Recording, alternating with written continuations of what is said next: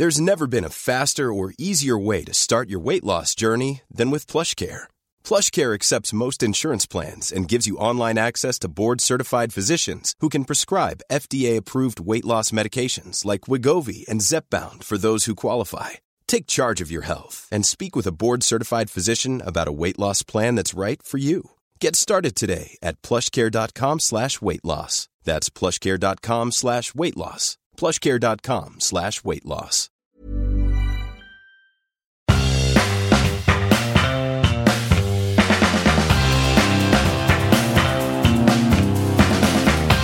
Det har blivit många rubriker genom åren, men min podd handlar inte om mig. Den handlar kort och gott om hockey.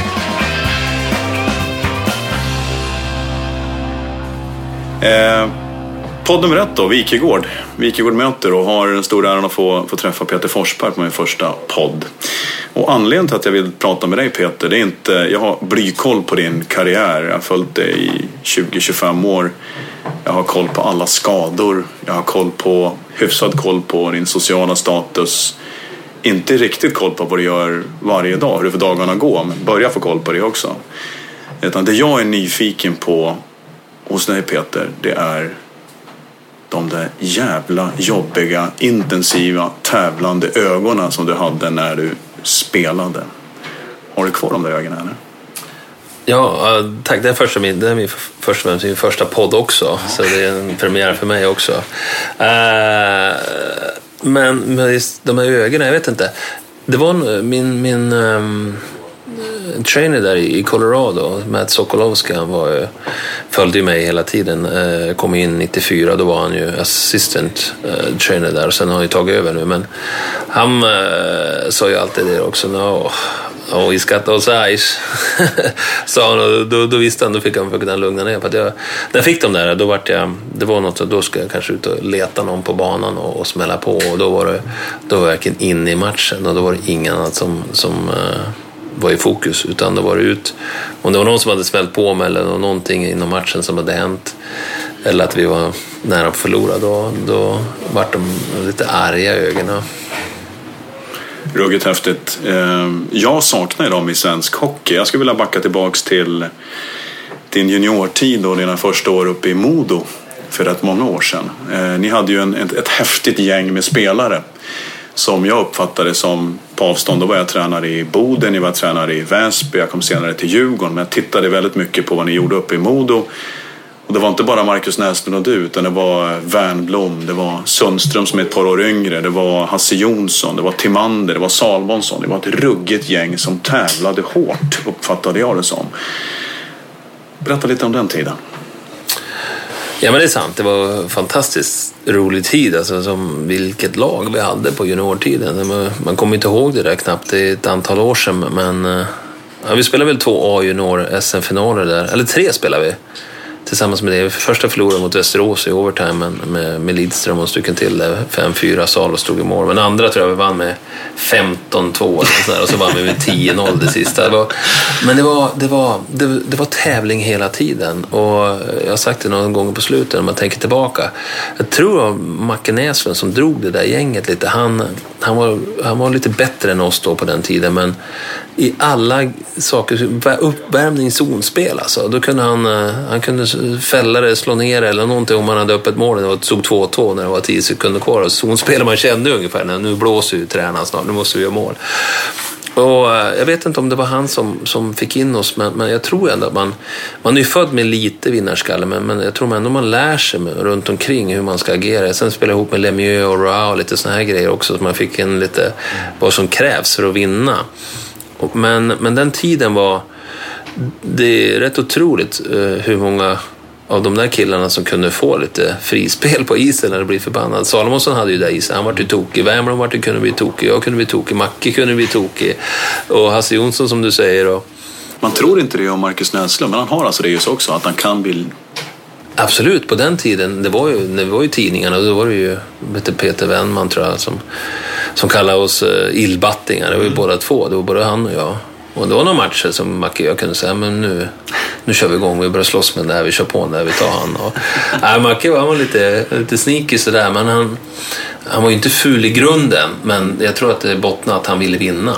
Och när vi spelade med hockeygymnasiummatcherna på morgnarna, vi hade ju som en kupp varenda gång. Vi spelade ju tisdag och torsdag morgnar. Och han hade det här isa att han skulle peta in pucken. Han var otroligt bra på att göra mål också. Men, och vinnarskalle tyckte han hade. Så det var kul, vi hade en otroligt bra grupp och vi tävlade hela tiden. Allt från styrketräningen, man ibland ljög man för dem att man ville inte att de skulle veta att man var och träna för att man skulle. Så det var, jag tror vi pushade varandra, absolut. Sen var det lite flyt också att vi alla kom upp samtidigt. Det var ju, och så var det ju Svartvadet, Sundström, Timan, det var ju med där mitt uppe allting också, så var det ju ett otroligt bra gäng hela tiden. Sen hade vi, om man säger, lite tur att Modo kanske var lite dålig på den tiden. Vi hade, alla fick chansen. Anders Eriksson var med i det där gänget också, var till proffs. Så vi kom in, de hade plats för oss i A-laget om man säger så. Så vi hade tur som vi kom in hela gänget där. Faktiskt min nästa fråga. Som tränare så känner man att man letar ju alltid efter att hitta en tävlande miljö. En miljö där träningarna i stort sett är jobbigare än matcherna. För att på något sätt kliva ur sin komfortzon och spela ett hårdare spel, ett snabbare spel, att skydda pucken bättre och så vidare. När ni kommer upp då ett antal unga, ambitiösa, hårt tävlande spelare bland de äldre spelarna i Modo, hur gick den processen till för att liksom implementera det tävlandet på seniornivå också? Ja, hur ska jag svara på den frågan? Jag tror att det var väldigt välkommet. Om man tittar på vem som var kanske en ledande person i det där Modo-säng, det var Ulf Ödmark. Och inget ont om Ulf som, men det var ju kanske ingen spelgeni. Han var ju inte den som dribblade och skötte personer. Han hade ju otroligt bra inställning. Så jag tror att han var ju lite ledare i det där laget. Och Ekeholme var ju också en liten vinnarskalle. Han hade lite mer känsla och sådär. Men jag tror att det var väldigt välkommet när vi kom upp. Att de kände att Modo hade varit nere i kvalsvenskan ett par år där och kriga för att hänga kvar. Så när vi kom upp så jag tror att de var väldigt glada att vi kom. Sen fick vi hjälp på travet där Tommy Lehmann kom upp ett år och var lagkapten. Och jag gillade han. Han var väldigt fokuserad och på isen så var han inte bara en ledare på isen, men han kämpade hela tiden och också offrade sig, och det var bra för oss att få han det året. Så jag tror att när vi kom upp där så det var inte så att de kände att vi tog deras platser på något vis, utan de såg att det här kan vara riktigt bra. Och med Lasse Byström och någon stycken till, så jag tror att de var väldigt glada och få några som tävlade och bråkade på träningen. Och jag tror säkert att de har pratat om oss och vilka idioter liksom. de håller på hela tiden och bråkar och slåss men samtidigt som jag ser, jag tror att de gillar det där och fick vara med. Vi gick ju ändå till SM-final där året 94, och sen var vi ju någon kvartsfinal, hade ganska nära där och slå Malmö då också 93. Så jag tror att de tränade hårt, måste jag säga. Ödda i spetsen då. Jag har ju i miniatyr varit med om lite också. Uppe i Boden så tog jag en spelare från Piteå som heter Thomas Holmström, också 73, som hade andra talanger. Boden hade fått en jätteduktig spelare från Luleå genom åren som Petter Antti och Kariak och Matti Vaini och så vidare, men hade inte den här tävlingskulturen. Och då kom ju Thomas Holmström in, och de första veckorna spelade klart på varje lös puck, drev in på mål, körde in i målvakten Olof Modig. Och de andra spelarna tyckte att det här var jävligt jobbigt med han. Och han kände ju, Thomas, att det fanns ett motstånd att börja spela på den här nivån. Han var relativt ensam. Mikael Lindholm, så vi tog upp Mikael Lindholm, hängde på. Men det var en process ändå som var jobbig för Holmström. Men nu var ni så många spelare som klev in, antar jag, i Modos A-lagstrupp, så ni fick med. Men det blev alltså ingenting att Ekeholme kom fram, nu får ni fan lugna ner er, fimpjävlar. Utan det var ganska smidigt, med andra ord. Ja, det var jättesmidigt. Det var lite preskriberat det här, men det var ju några stycken som inte tog i av de här ungdomarna som kom upp också, och ganska rolig historia faktiskt. Ödda drog på dem en höger faktiskt i en buss en gång. Jag vet inte om Ödda ville att jag ska säga det här, men det var ganska för att han tyckte att de inte tävlade. Och då, jag vet inte om han tänkte själv att då, han hade den inställningen att när man är på isen skulle man tävla.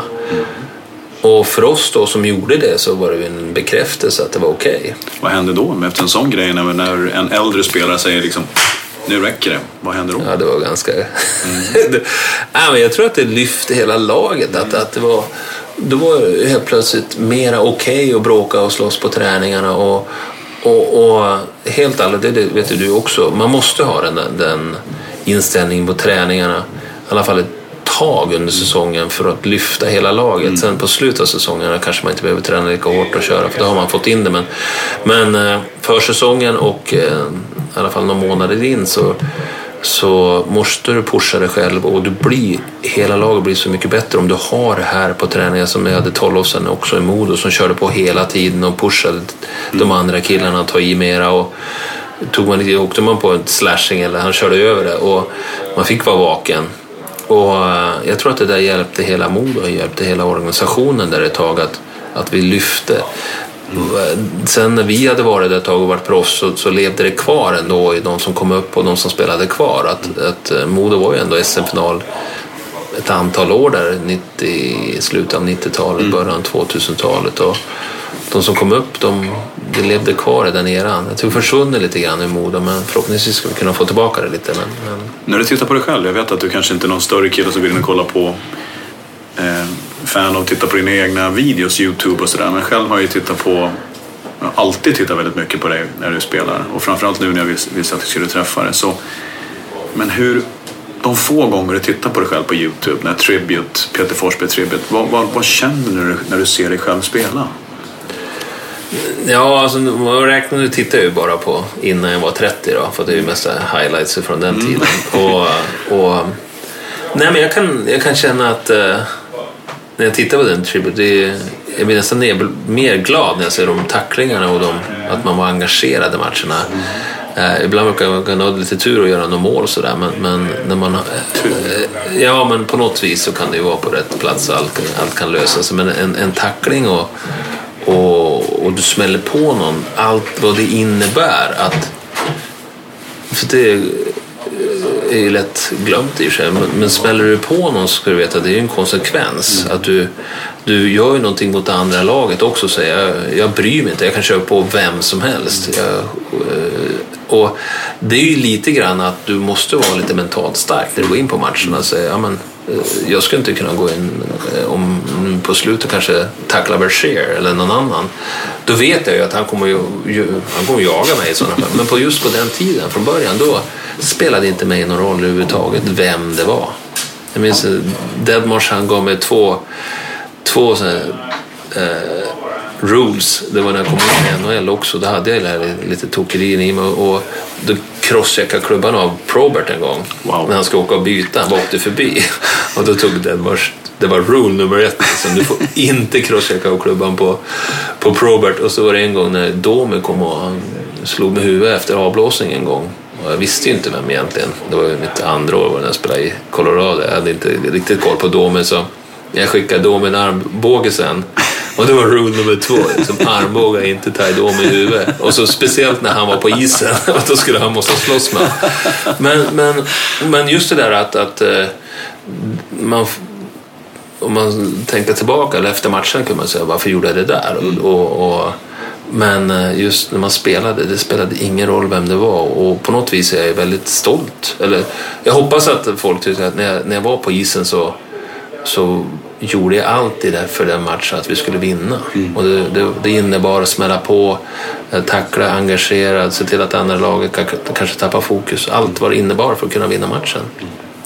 Det är inte bara gå ut och vinna en hockeymatch och spela bra och tekniskt nu för tiden, utan det är så många andra element som spelar in i en match om man vinner eller inte. Det mentala spelet är viktigt också. Vad ser du nu när du tittar på dagens SHL? Nu, just exakt de här sakerna du pratar om, det här med att göra saker för att vinna matcherna, det fysiska spelet. Vad ser du för något? Nej, men det jag kan säga om man tittar sista åren och tittar på lite grann, det är ju... några lag ibland upp och ner som de har gått genom faser och varit bra en liten stund. HV tycker jag hade det här i sig Skellefteå på slutet har haft i sig, men de som har de senaste 15 åren konstant har gjort en resa och fattare, det är ju egentligen Färjestad. De kanske inte alltid spelar ut det andra laget, men de hittar ett sätt att vinna. De gör ju saker på isen som gör att de blir hatade, men det funkar absolut. Och de fick in det där, och de gör det ju fortfarande om man tittar på vilka de värvar. Det är ju inte bara målgörare, utan det är lite andra saker. Och helt allvarligt så ja, man kan sitta på sidan om och tycka att de är idioter och smäller på och fult och sådana grejer, men det handlar ju ändå i slutändan att vinna matcher, och då gör de ju och vunnit mycket matcher de sista åren. Om, alltså jag saknar ju generellt sett, jag vet inte om det är dumt att säga Peter, men jag vill spöa Börje Johansson-attityden på isen, och det får bli en metafor, inte för att man ska slå en domare på truten, utan just den här att man vill tävla så in i vassen för att vinna. När du ser på Modo just nu och de senaste åren, jag ser väldigt lite av det du stod för. Vad känner du själv? Ja, det är lite upp och ner. Ibland har jag varit arg, absolut, att inte har varit. Jag har inte varit med så många gånger i omklädningsrummet, men det är kanske därför jag inte är där hela tiden heller. Men det var någon match mot Skellefteå vi inte spelade speciellt bra från början, och såg ut som att jag hade gett upp innan matchen. Då kunde jag inte hålla tillbaka, utan, men då var det... Var det nere i omklädningsrummet? Ja, då var det nere i omklädningsrummet. Nej, det var jättesnälla ord. Men jag tycker att det då... På något vis är det ju vårt ansvar att ta dit spelarna, när man inte tar i och ger sig själv chansen att vinna match när man kommer in första bytet, man känner att det här kommer aldrig gå, då är det ju någonting fel. Däremot tycker jag att jag tycker att vi kämpar, och de sista åren så där tycker jag inte det har varit så mycket och gett upp och inte vilja vara där. Däremot så kanske vi i Modo har inte tittat tillräckligt på att få in några killar som kanske är tuffa, som gör att vi höjer nivån på tuffheten, så att man kan gå in en bortamatch och känna att är det någon som rör mig, kommer jag få lite hjälp från någon annan. Vi har haft väldigt mycket juniorer, och det är svårt att sätta in en junior och säga att du ska gå in och bråka och slåss eller sån grej, utan det är egentligen tredje, fjärde kedjan som ska kunna göra det där, som ser till att andra första kedjan får pyssla med det de pysslar med. Men mellan det och mig så här lite lätt, så tror jag att det kommer bli en liten förändring här, att vi måste inse att vi måste ge de här ungdomarna lite hjälp, och jag tror att de lyfter sig också. Det kommer jag ihåg själv när jag kom in i Quebec, och så tittade jag vilka jag skulle spela med. Då fick jag spela med Chris Simon och Owen Nolan, två halvjobbiga killar att möta, och då kände jag mig absolut mycket säkrare. Jag fick en smäll av Ove Krupp, andra, tredje byte och såna grejer. Då tog Simon tagen, liksom gör det en gång till, så kom någonting hända, och då var det ingen som rörde mig resten av campen. Och jag vet inte, vi får se här vad som händer nästa dagar, men jag håller med att, men det är lite grann av vårat fel också. Vi har inte haft jättemycket ekonomiska förutsättningar. Man skulle vilja ha någon spelare som både kan spela hockey och vara lite tuff.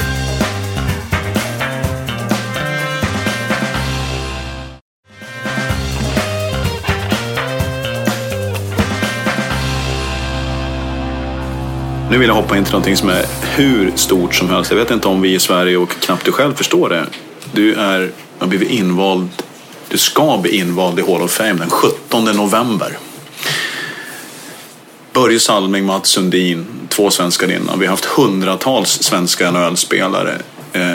Jätteduktiga spelare som inte är invalda. Du, Mike Modano, Dominic Hasek, Rob Blake.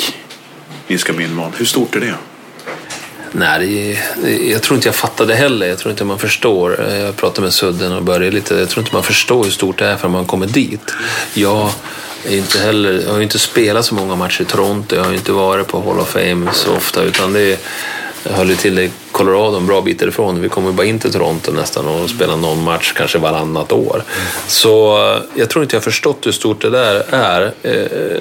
Pratar med bara Mats, jag tror man fattar när man går förbi och skakar hand med alla som är invalda. Och det är inte så lätt att komma in i den där skaran, och det kommer att otroligt kul att få komma dit och vara med och bli invald.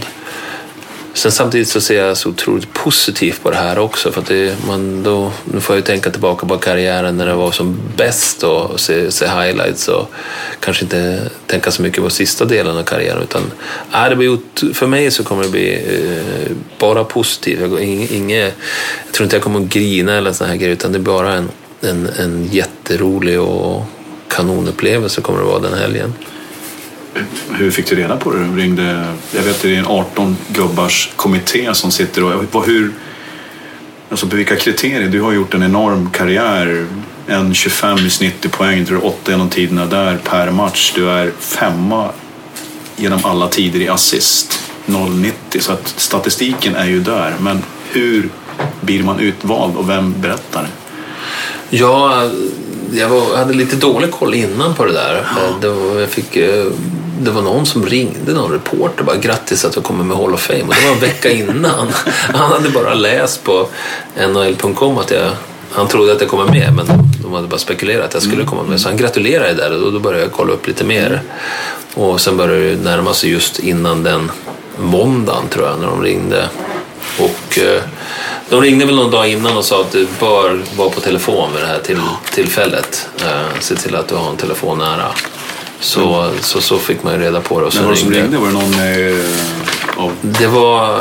Gammal coach? Det var Pat Quinn och general manager för John Davidson. Ja, JD som ringde och gratulerade. Ja, häftigt. Mm.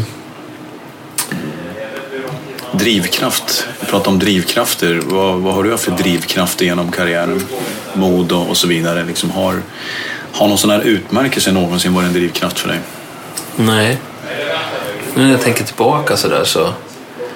Jag såg ju väldigt kort perspektiv. Alltså nästan bara nästa match. Jag måste ta tillbaka det. Han var ett stort mästerskap, så kunde jag se vilka vi kanske skulle möta nästa omgång. Det var så kort hela tiden. Det var väldigt kort. Bara nästa match vilka vi mötte. Kunde i sig vara ganska så här ledsen när jag skulle åka ner på matcherna. För att det var... Jag vet inte, jag tyckte det var tufft, för att det var många tuffa spelare man skulle möta. Man visste att man skulle få smällar. Det var lite mentalt jobbigt att åka ner. Gud vad jobbigt. Gillade det igen. Jag pratade mycket telefon på vägen ner till matcherna, så jag fick tänka på något annat och spela dataspel när jag var lite yngre innan matchen, för att jag inte skulle bli så nervös. Och var inne i den här hockeybubblan hela tiden, tänka på alla situationer. För det gjorde jag otroligt. När jag kom upp i elitserien då kunde jag knappt sova. Det var ju väldigt problem med magen för att jag var så nervös innan matcherna. Nervös för vad då? Att prestera? Ja, jag vet inte. Det var mer att vilka vi skulle möta, att det var bråk, att vi skulle vinna. Vi var ju inte favorittippade ofta, så det var lättare hemma. Borta matchen då var det Malmö borta. Alltså, då visste man att det blir tjafs och såna här grejer. Det var ju lite mentalt jobbigt. Jag var ju bara en 18-19 år gammal ändå och gå in och bråk. Det var lite jobbigt sådär. Men jag tittade nästan bara på nästa match. Det var ju inte så fokusering om jag skulle spela NHL nästa år, eller om jag skulle komma till NHL, eller om jag skulle spela vilket lag inför nästa, om jag skulle få någon utmärkelse. Inget sånt där, utan egentligen jobbigt och vissa matcher. Men när jag kom in på isen och fick värma upp och var uppvärmning innan matchen, sen när pucken släpptes så då var det bara fokus på att vi skulle vinna matchen. Då var allting annat. Det kunde ju mellanåt ta 7-8 minuter innan man var i matchen, om man fått upp tempo eller fått en smäll. Men oftast var det, speciellt i slutspelet, då var det ju på isen när man körde igång matchen, då var det... Men drivkraft har inte varit pengar, eller makt, eller... Absolut inte. Berömmelse eller något. Nej, absolut inte. Då bara inte. Spela spelet, helt enkelt. Ja, det var egentligen det jag gick upp och när jag var yngre också, jag sa ju inte, jag måste vara väldigt lätt att coacha, för att jag sa ju inte mycket i omklädningsrummet och gnällde ju aldrig på tränaren utan bara gå ut och var helt, inte helt men ville vinna på isen. Så jag tror att det var väldigt enkelt att ha ett lag som tränare för att gick ut och som jag säger kanske smällde på Domen, Probert och såna här grejer så och funkade nog rätt bra ett lag också tror jag. Mm. Så det var ganska en tur eller bra. Kunde ändå hänga med den som kanske var mest populär i laget men ändå kunde också vara med den som var sämst och gå och snacka med han och äta lunch och inget problem utan så jag tror det var väldigt enkelt att ha ett lag. Jag vet inte varför jag kom in på det men målet var att spela hockey, det var bara att spela hockey, det var inget annat, inte tjäna pengar. Jag hade ingen tanke på när jag skrev på det minns jag 40 miljoner när jag skulle till och fick stanna kvar i elitserien då men jag ville ju inte åka över när tiden kom i alla fall, jag ville vara kvar i Modo ändå, jag ville inte åka över och då spelade ju inte pengar någon roll överhuvudtaget. Jag har pratat med ett gäng killar som spelar med det juniorlandslag och andra landslag och andra lag också, de säger att du är extremt omhändertagande, att de kände ibland kanske till och med att du skämdes för att vara bra. Det kunde 3, 4, 5 poäng och så nu blir det fokus på mig och herregud och såg till att alla trivdes och du hade ett stort ledarskap som spelare i gruppen. Vad säger du själv om det? Nej men just det där att jag tror det var enkelt att ha ett lag och brydde mig om alla och... Det såg andra, ja. Ja, hela tiden. Jag ville ju inte att någon inte skulle må bra eller känna att de var delaktig i laget eller såna här grejer. Det var det värsta som fanns om det var någon som var... Det tyckte jag var jobbigt när det var folk runt omkring laget som var förbannat att de inte fick spela med nog med speltid eller, och sådana här tjafs, det är lite svårt. Det tyckte jag, ja, men ett välfungerande lag och då gör man ju allt för laget. Och de bästa lag som jag spelade, det var ju egentligen 4:e och 5:e kedjan. De som var utanför ville in men det var okej att sitta på sidan om. Det värsta när de bänkade när de var bra, då var det ingen bra. Det var en jobbig situation i laget. Utan, ja, men jag tror att jag ville att alla skulle vara bra. Kanske var därför jag passade hela tiden också istället för att göra mål. Men jag tycker att när gruppen funkade då var det som då otroligt bra känsla. Man vann matcher och man hade en bra grupp tillsammans. Några matcher så några lag spelade men då var det ingen bra stämning och det var jobbigt, då var det ju knappt roligt att vinna matcher heller. Nej. Vad gjorde du då? I sådana situationer försökte du på något sätt? Nej, jag vet inte om som spelare om man kunde göra, men det var ju egentligen bara vänta ut situationen och hoppas att GM:en skulle se samma som en annan. Och jag tycker att Lacroix hade bra koll på det där NHL. Han visste om det var någon kille som inte trivdes och det var någon som inte passade in i gruppen för att på våran grupp i Colorado med Sakic som ledare, det var ju inte så man kanske kom till Phoenix för att, som man kanske åkte dit för att spela golf också, man åkte och spela golf efter träningarna, det var det man snackade om på träningen att vi ska spela bra golf efteråt. När man kom till Colorado visste man här kommer man hit för att vinna. Sakic var först inne i gymmet, han tränade hårdast, han var ledare, han var aldrig ute och misskötte sig på krogen eller någon sån här grej, utan det var han ville vinna hockeymatcher och när man kom in i organisationen Colorado, man kom dit, då var det för att vinna Stanley Cup och var det någon som inte passade in fick man antingen välja från GM att bli utsparkad eller sen hade du också Roa som var en vinnarskalle som inte ville spela med någon som inte ville vinna hockeymatcher och gjorde allt. Då sa han åt dem på en gång. Högpresterande system, man ställer krav på leverans helt enkelt. Det är ju så. De som inte passar in och får spela någon annanstans. Så för mig, det var jättebra för mig för att jag var ganska lågt. Jag sa inte så mycket men i och med att jag fick dem spela med såna här killar som Sakic och Roa som kunde säga åt folk och ta i. Jag var inte den typen som gick och sa åt folk att nu skärper du till, utan det var jättebra för mig. Jag tror jag hamnade perfekt i det Colorado. Det var en bra hade du en hög status som spelare Peter, men alltså, du hade ju såklart hög status som spelare eller som lagkamrat också, men du tog inte de initiativen riktigt på något vis i gruppen, utan du spelade spelet och så fick de andra ledarna sköta påtryckning. Så ska man kunna säga, ja. Sen var det lite annorlunda när jag var äldre, så kan jag säga när jag var 30-34 så tycker jag att jag hade kanske en personlig resa som gjorde att jag kunde ställa mig upp i omklädningsrum och ta med ledarskapsrollen. Lite grann när jag spelade i Philadelphia när jag var kapten, det var en jobbig situation men fick jag alltid stå och svara för media och inför laget och det var en bra resa för mig fast det var jobbigt på isen, men personligen tror jag jag växte väldigt mycket under den tiden.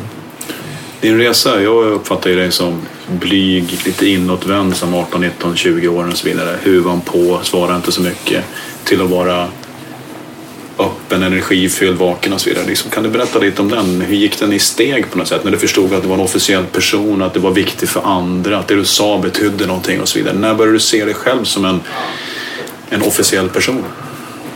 Jag vet inte, kanske... Jag vet inte vad jag säger, 27-28 kanske. Jag var väldigt sen i utvecklingen och väldigt blyg, som du säger. Jag sa inte mycket de första åren överhuvudtaget. Inte i skolan, inte i omklädningsrummet, ingenting. Följde bara med.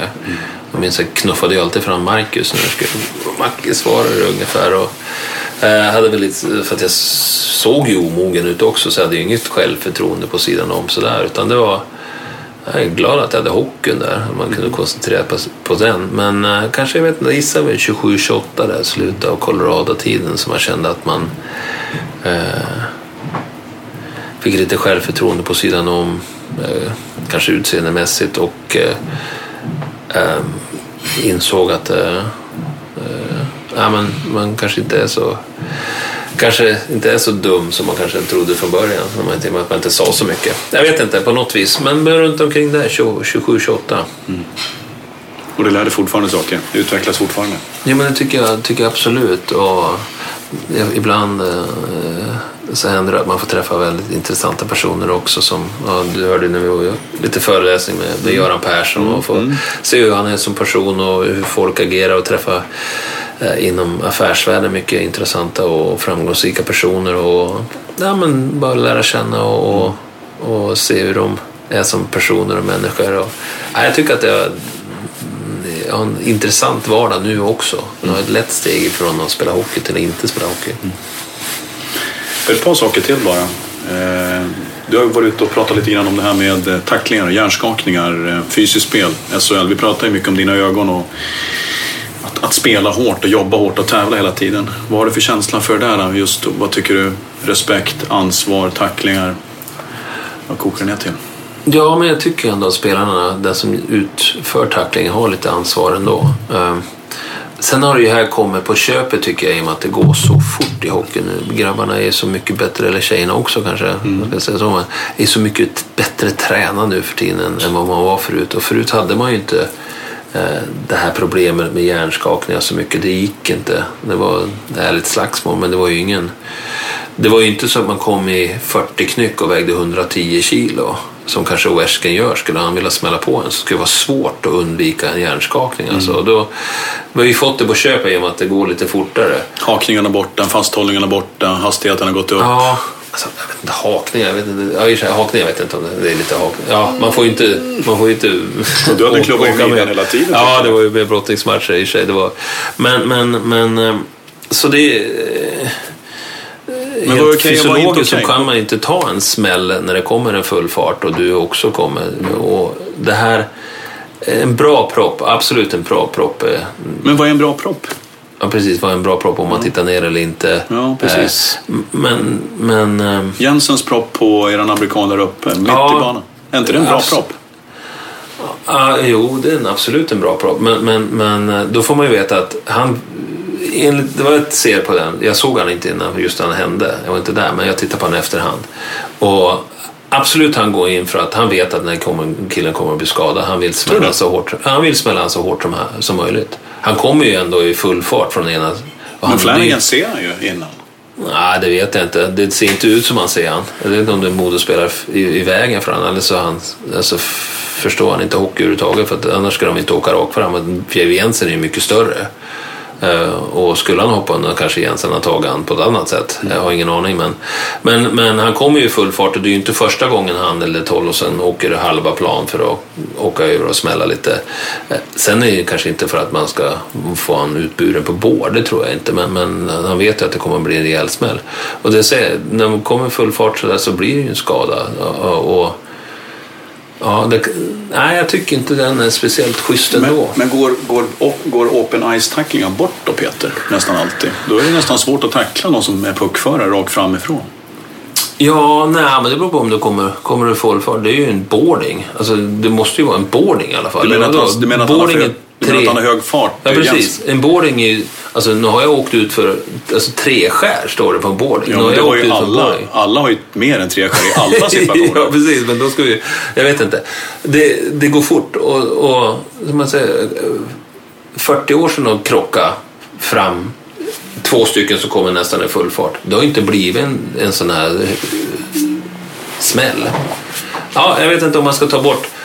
Då får vi liksom säga, då ska vi ju acceptera hjärnskakningar. Och jag tycker det är livsfarligt. Jag tycker det här med hjärnskakningar, det är, jag tittar också på Anton Hedman smällde på den här AIK-spelaren. Mm. Och jag läser dina uttalanden också, att du tyckte att han skulle ha en match istället för 4. Och Anton Hedmans försvar också, jag tittar på pucken egentligen. Det här är ju en kille, AIK, han står ju och tittar in i högen när pucken ligger mot sargen. Och så kommer en kille och smäller på honom med axeln i huvudet. Han har inte ens pucken, inte ens med. Och det är de mest jag tycker vi ska få bort. Open eyes, okej. När du kommer i 200 knyck och smäller den, då, det tycker jag är lite väl. Sen tycker jag inte man ska ta bort open eyes.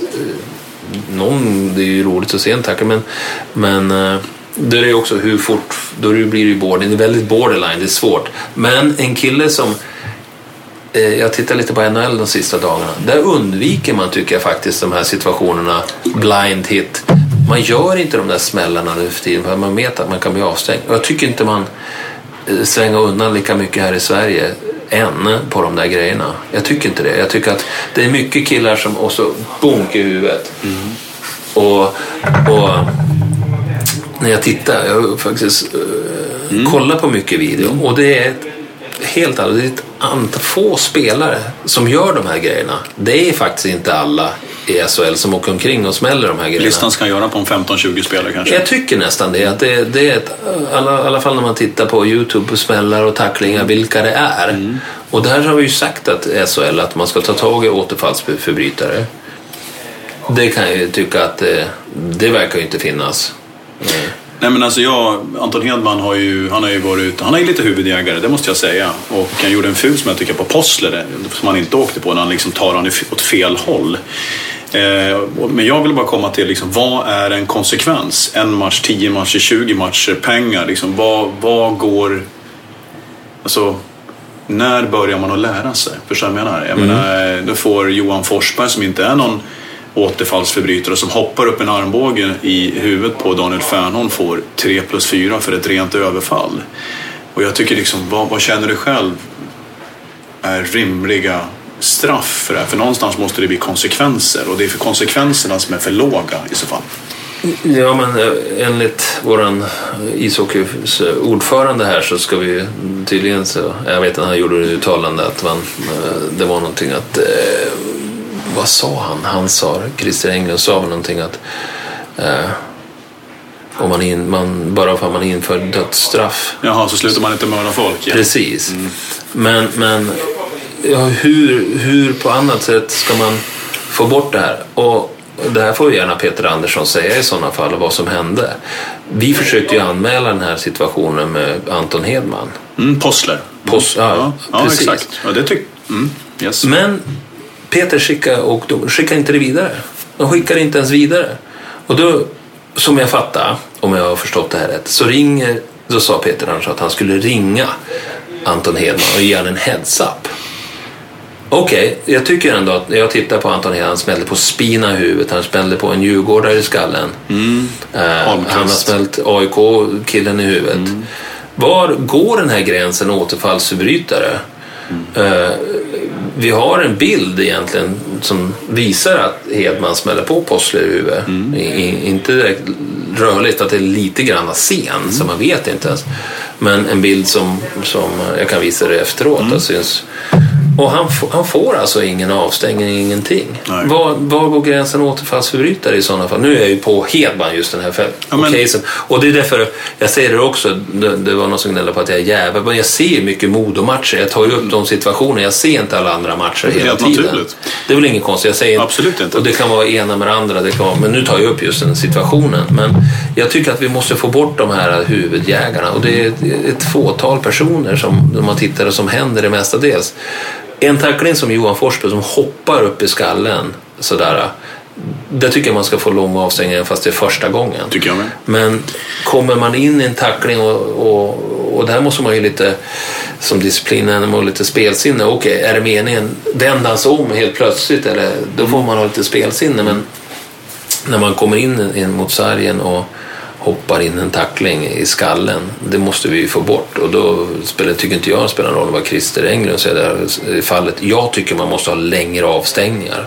Det är vad jag tycker. Jag vet inte, då får de andra säga, men jag tycker det är personligt. Man måste ha längre avstängningar så det känns. Det var väl någon kille där i NHL som fick 28 matcher och sådär. Var det inte så? Han fick ett antal matcher. Jag tror inte han gör det matchen efter. Han kommer tillbaka. Får du 3 matcher. Vi i Modo spelade fredag, lördag. Vi spelade onsdag, fredag, lördag. Skulle man avstänga 3 matcher skulle man ha missat 4 dagar. Mm. Du har ju knappt hunnit tränat liksom, inte till jag tycker det känns alldeles för lite för att en sån farlig skada när man gör en sak och siktar mot huvudet. Men jag håller med om de här problemen att en open ice vad är rätt, vad inte rätt. Men din offensiva tacklingar till exempel, jag menar, då står du still, men han kom ju ut med dig med en jävla fart. Han har ju oftast högre fart än trestjärnan som ska ta dig och du oftast träffar i din axel någonstans upp mot hakan på en. Det är också en huvudtackling. Så det blir jävligt svårt. Liksom, var går gränsen för en huvudtackling? Då kan man inte ens göra offensiva tacklingar. Som han går ut och sätter sig på röret direkt. Men vad jag menar bara... Jag tycker mycket det här är ledarskap. En sån som Anton Hedman. Han är en fysisk spelare, en aggressiv spelare. Men vad fan i helvete att de tillåter honom att fortsätta spela på det här sättet i Luleå, i Färjestad. Det är bara liksom, det är på hemmaplan man säger stopp, inte en gång till. Vi vill inte ha dig spela på det sättet. Vi vill utveckla det på andra sätt. Och Johan Forsberg, att man överhuvudtaget kan ifrågasätta det straffet som var. Jag tycker att det hamnar hos ledarna. Det hamnar hos, vilken bild vill vi ha av SHL? Alltså, vad vill vi förmedla? Återigen Peter, tillbaks där. Hur ska vi sälja våran sport? Fysiskt, men rättvist och aggressivt. Värderingarna som Modo står för, värderingarna som vi står för. Det där kan man inte stå för. Nej, jag tycker inte det. Jag säger återigen, så jag hade nyss pratat med Deadmarsh, min polare där borta, som inte ens kan ha ett vanligt liv nu, som vill lägga av med hjärnskakningar. Det var ju ingen ful smäll, men jag vet konsekvenserna av hjärnskakningar. Jag har haft några stycken och är deprimerande också under den tiden man har de här hjärnskakningarna. Man kan inte ens vara ute bland folk, man vill bara vara i ett mörker och som jag fattar har ju inte Djurgårdsspelaren kommit tillbaka än heller efter, och Flanagan kan inte träna. Jag tycker inte att egentligen att killarna blir så mycket mer fula, men det går fortare. Vi måste sätta någonstans en gräns vad som är acceptabelt och vi måste kunna väja när det kan ta i huvudet. Då får vi heller vända bort, tycker jag. Men också ett ansvar, Peter, för de som får tacklingen. Man ligger kvar lite längre, spelar på domarens osäkerhet, många sådana saker också. Det ska vi absolut inte ha. De som, att man, man ligger kvar för att den andra ska få en 5. Men det känns lite så ibland. Ja, men precis. Men ligger man mer än 2 minuter, då bör man inte få spela vidare matchen på något vis. Att men det är en svår situation det där, exakt hur länge man får ligga kvar, det ska inte jag gå in på sådär. Men det är respekt åt båda håll, tycker jag. Det måste ju vara det. Jag pratade med Stefan Löfgren faktiskt lite grann med gräsroten, och det är sällan man ser en handbollsspelare ligga och grina eller filma eller sådär grejer, utan det kommer ju från barnsben egentligen, den sporten att man ska, och rugby också, det är då tonsporten kan lyfta fram så det är grabbar som får en smäll och kliver upp och kör vidare. Vad gäller man? Engelsk fotboll eller italiensk fotboll? Vad gäller man liksom? Så få in det där från början men jag vill bara egentligen säga det för spelarnas säkerhet, inte bara för Modo, utan bara spelarnas säkerhet, att försöka få bort de här skadorna mot huvud. En bra propp, absolut, men det är ju roligt om killen kliver upp i alla fall.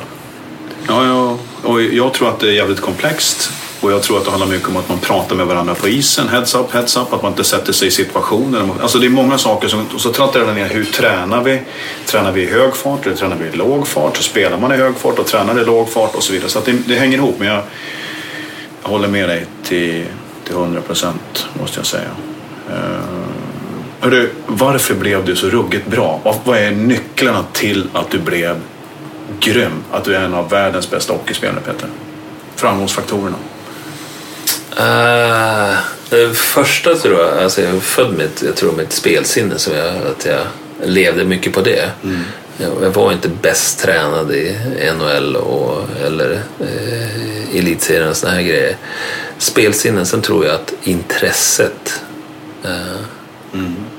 tror jag att och så vinnarskalle lite grann, absolut. Ja, men intresset att bli bättre, älskade att vara på isen och träna och vara ute och lärde mig saker, titta på folk. Det bara titta på kanske min favoritdragning. Det var ju, snodde ju från Mats Näslund egentligen, och OS-straffen snodde ju från Kent Nilsson, och det är ju, man lär sig för att titta på folk och hur kan jag göra det där lite bättre och ja, men det var, och så just att vara där, tränade. När jag var 16-20 så tränade jag otroligt mycket. Mm. Vad är otroligt mycket? Kan du ta ner det timmar? Men då tränar man 1,5 timmar styrketräning per dag plus is 1,5. Mm. Det var... sen tycker jag att jag skötte mig på sidan om isen. Jag sov ju otroligt mycket. Så och det vill jag ju aldrig ta bort, utan jag vill ju ha den vilan hela tiden. Allt. Jag minns att jag spelade i elitserien när jag kom upp. Och då, i och med att jag var så nervös, och då ville jag äta tillräckligt stor ställe med några fisk och potatismos på kvällarna för att jag skulle få tid med tillräckligt för dagen efter. Ändå det är ju kanske inte alla som gör det. Alltså, jag åt ju middag 17:00 och så skulle jag käka någonting 22:00 igen för att jag ville ha tillräckligt i mig för att jag inte skulle tappa allting dagen efter. Intresset bara för att vinna matcher. Försöka hitta ett sätt att vinna matcher. Ja, häftigt. Engagemang, intresset. Jag har en grej kvar bara egentligen här som jag vill fråga. Vad ett bra ledarskap för dig? Vilket ledarskap passade och vilket ledarskap passade inte för Peter Forsberg? Jag har haft några antal coacher genom åren och sådär. Rent spontant kan jag tycka att olika ledarstilar funkar på olika lag och olika tidpunkter. Jag har haft några stycken, kan tänka mig att Pelle Bäckman kanske inte funkar 50 år på samma ställe. Mm. Han funkade jättebra 1,5 år, ska jag gissa på hans ledarstil, och han fick ju grabbar engagerade, han skällde på, han fick ju gruppen och kanske tro på sig själv. Sen kanske blir, i längden blir det för mycket, men under en kort tidsperiod så kunde han ju utföra underverk. Och det hade ju några stycken i NHL också. Bob Hartley var ju också en sån här liten pådrivare, skällare, satte krav på 3:e, 4:e kedjan, skötte de sig inte, skicka ner det, allt det bla bla bla, men det funkar ju ett tag. Sen blir ju efter ett tag så förstår ju grabbarna, det biter ju inte, han kommer inte göra det i alla fall på något vis eller, så men vad var viktigt för dig? Vad var viktigt för dig? Vilket ledarskap ville du ha för att du skulle lyckas?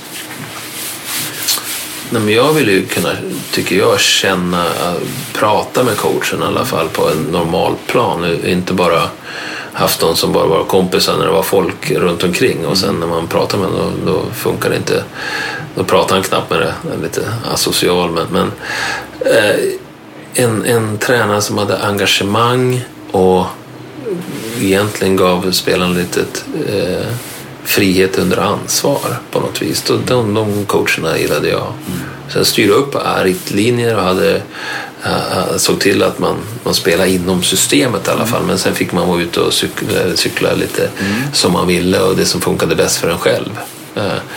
Men såg man att man föll ur det där, som man där och hade koll på läget och petade tillbaka hela tiden. Men lite frihet under ansvar gillade jag, men självklart så måste man ha, gruppen måste ha respekt för tränaren. Det går inte att låta någon ta över, inte en sekund för gruppen ta över dig som coach, då är du kört på en gång, så känner jag, utan Men en engagerad, jag har alltid sagt Conny Evensson, kände man, han hade det här självförtroendet i sig. När jag tänker efter, han hade självförtroendet i sig, han kunde, han var trygg i sitt ledarskap. Absolut, så han visste, och han hade säkert varit med ett antal lag genom åren, och man kände på han när han kom in i ett rum, tycker jag. Men han kunde ju också prata med personerna, han var ju inte så här, satte sig över någon, utan han var otroligt trevlig person, tycker jag. Men samtidigt så kände du att det var han som bestämde. Det var en rolig upplevelse att ha han, just det där VMet som jag var med 92. Sitter kvar fortfarande, att just den ledarstilen som han hade. Du, vad tycker du om mig? Nej, men egentligen tycker jag att du är jättebra för svensk hockey. Sen kanske jag inte delar dina uppfattningar jämt. Men det är ju, som du säger, just med hockeyplan också, att det händer ju saker runt omkring det. Så jag tycker att du gör ett jättebra jobb, och jag skulle ha svårt att sitta och säga bu eller bä hela tiden och tycka och tänka. Du får ju 1000 situationer under ett år du ska tycka och tänka. Jag kan inte hålla med om allt. Och det tror jag inte människorna gör runt omkring stugorna heller, alla fans. Men samtidigt så har du ju ett otroligt engagemang, och du bryr om hockey. Du vill ju att hockeyn ska ta plats.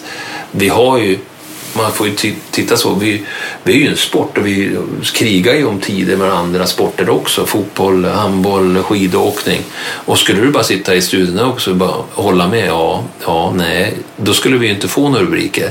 Så jag tycker att du gör ett bra jobb, så, och jag tycker att du är påläst ändå, du verkar titta mycket på hockey och bryr om spelarna, och bryr om lagarna, och bryr om svensk hockey, så på så vis tycker jag det är bra. Sen, som jag säger, just ibland så delar jag inte uppfattningen, men du får ju ändå folk att vara engagerade. Det gör ett bra jobb. Tusen tack, Peter. Och tack för att jag fick komma hit och prata med dig. Tack.